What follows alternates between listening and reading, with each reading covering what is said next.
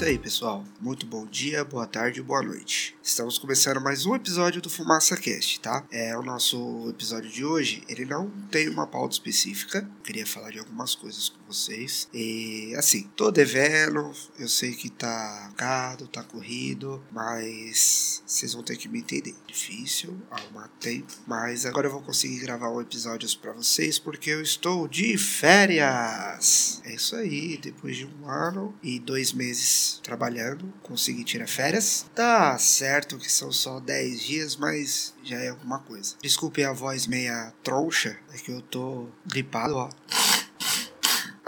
tá bem ruim mesmo. Porém, é, a gente faz para se divertir e para levar um pouco de conteúdo para vocês, tá? É, hoje eu tô aqui naquele setup maravilhoso do meu Kyber Mini Beast. Tô fumando uma essência diferente. É, é a Nai Tiraimisu. Esse é o nome da essência. A Nai Tiraimisu é uma essência de especiarias. Agora não sei se é especiarias árabes ou de onde que é, se é turca, de onde que são essas especiarias, mas é lembra muito Spice de Chai, só que ela é um pouco mais gelada. Dá pra sentir um pouco mais gelada. É.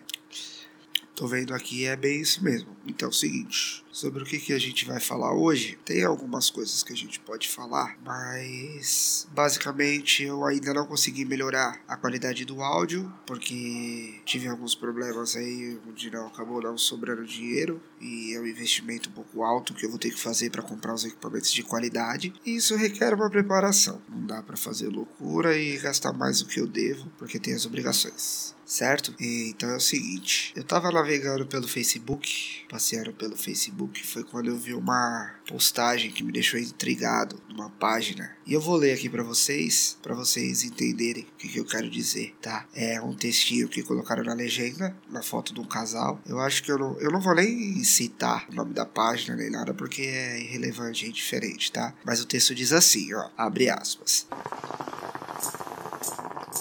Ele te faz chorar, te faz sofrer, mas é o mesmo que te faz feliz. Ele é perfeito, ou melhor, é cheio de defeitos, mas você o ama com todos eles. Ele te chama de sonsa, burra e idiota. Ele te chama de gorda, de chata e de ignorante. Abusa dos seus gostos, mas é o primeiro a dizer que está linda. Ele é sincero, ele briga com você e te dá broncas. Ele fala de outras meninas perto de você para te deixar com ciúmes, mas logo te abraça e te diz coisas lindas e te enche de beijos. Ele, garota, ele é o cara certo. Ele é o homem da sua vida. Tá errado. Não é isso, não é essa a ideia. Por quê? O que, que acontece? À primeira vista, parece assim um texto lindo, bobo, sabe? Apaixonado, romântico. Mas, meu, isso é a descrição da porra de um relacionamento abusivo. Tá errado, não pode ser desse jeito. O cara não tem que fazer te diminuir, o cara não tem que te fazer sofrer, o cara não tem que te muito menos te ofender, cara. O cara que te ofende tá errado, é ridículo, é horrível. E vice-versa, tá? É, é que acontece mais né, em relacionamentos com o homem, fazendo esse tipo de coisa com a mulher, mas também pode acontecer ao contrário. Só que tá errado, isso não pode acontecer. Se isso estiver acontecendo com você, seja lá quem for você que estiver escutando isso, sai fora. Ele não é o homem da sua vida, ele não é o cara certo. Ele é só mais um babaca. Não cai nessa ilusão de que isso é um relacionamento e tudo mais, certo? É, porque assim, na minha visão de relacionamento é o seguinte: é, tem que somar. As pessoas se juntam para se somarem. Esse negócio de, ah, ele me, me trata mal, mas me trata bem também, que não sei o que. Isso não existe, velho. Isso é loucura. Se você aceita esse tipo de coisa, é um passo para ele poder te agredir, é um passo para te fazer passar vergonha na frente dos outros, passo para te humilhar na frente dos outros. Se ele já faz isso, a situação tá muito mais grave. Você tem que tomar um jeito na sua vida e sair fora, certo? Porque assim, muita gente fala em resiliência. Você sabe o significado de resiliência?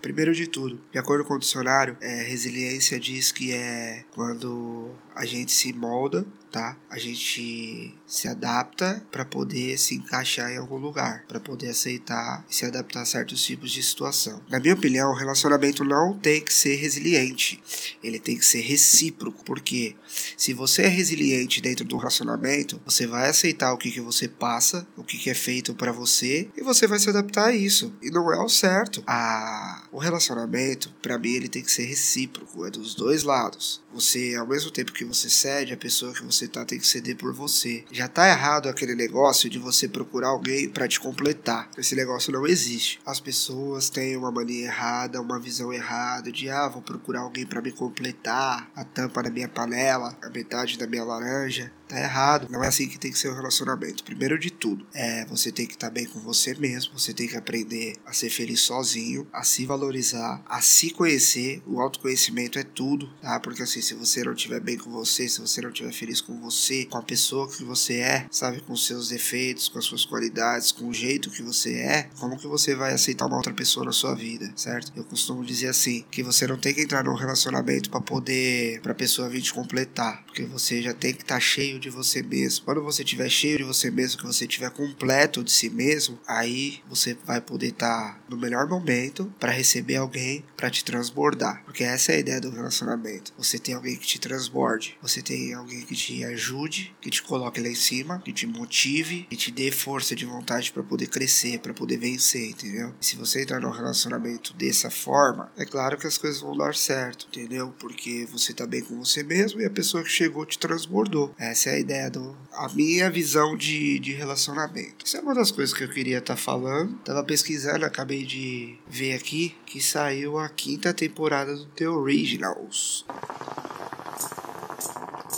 É isso aí. The Originals, pra quem não sabe, um spin-off da, do Vampire Diaries, que se passa em Nova Orleans, né? I am Klaus Michelson.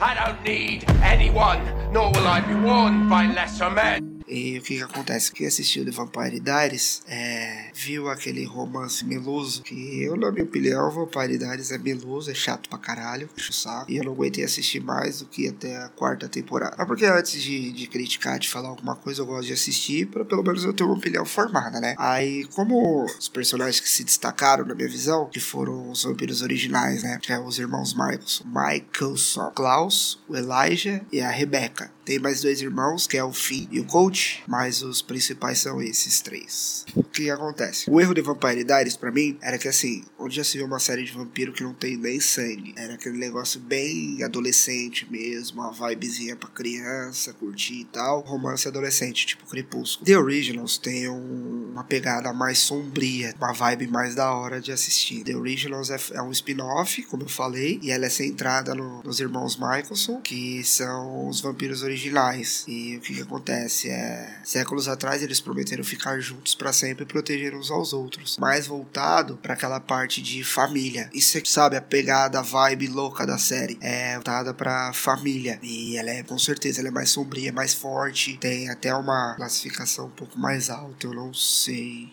Deixa eu ver aqui que eu tô no site olhando. Não, não mostra. Mas é outra vibe. É um bagulho muito louco. Pra quem é mais velho e curte, assim, um bagulho mais pesado. É realmente uma série boa de vampiro. Não só vampiro, como tem os híbridos, lobisomens e tal. É uma história bem interessante. Conseguiu arrancar alguns suores dos meus olhos, né? Que soa, porque quando toca na questão de família eu fico meio balançado. E é uma série que eu indico muito para vocês. É muito bacana. Se vocês puderem estar assistindo, vocês vão curtir bastante.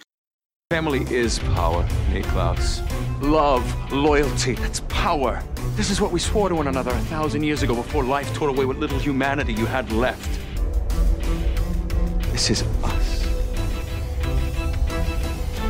And we remain together, always and forever.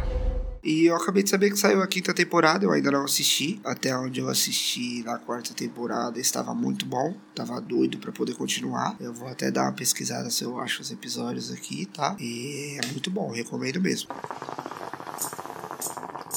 Queria dizer para vocês que eu gravei ontem, ontem no dia 10 de abril, que não sei se esse episódio vai pro ar hoje, dia 11, que eu tô gravando. Mas enfim, eu participei de um vídeo no canal Acadêmicos do Maguila. Repita, Acadêmicos do Maguila, que é o canal dos meus amigos Tabaco Batista e do Renato Led, que é um canal voltado ao mundo do arguile É muito show, muito engraçado. Quem quiser dar uma conferida, eu já até compartilhei na página é, o canal deles, é muito legal, recomendo bastante. Participei explicando um pouco do que o narguile representa para mim, há quanto tempo eu fumo, as particularidades, no que eu acredito, né? Um pouquinho da visão sobre o mercado. Fiz a análise do produto do Alu Forever que eu tinha comentado em outro episódio que ia lançar. Daqui a pouco tá chegando no mercado aí, que é um produto bem prático que facilita muito a vida do preguiçoso e que ao mesmo tempo a qualidade da sessão. É muito legal. Quando sair no mercado, eu consegui umas peças, Fernando Sorrilha, que é o criador, mandou para mim e testei, gostei, conversei com ele, né? Tá bem bacana, não tinha nada que mudar. Eu recomendo para vocês assim que sair para efetuarem a compra que vale a pena, tá? E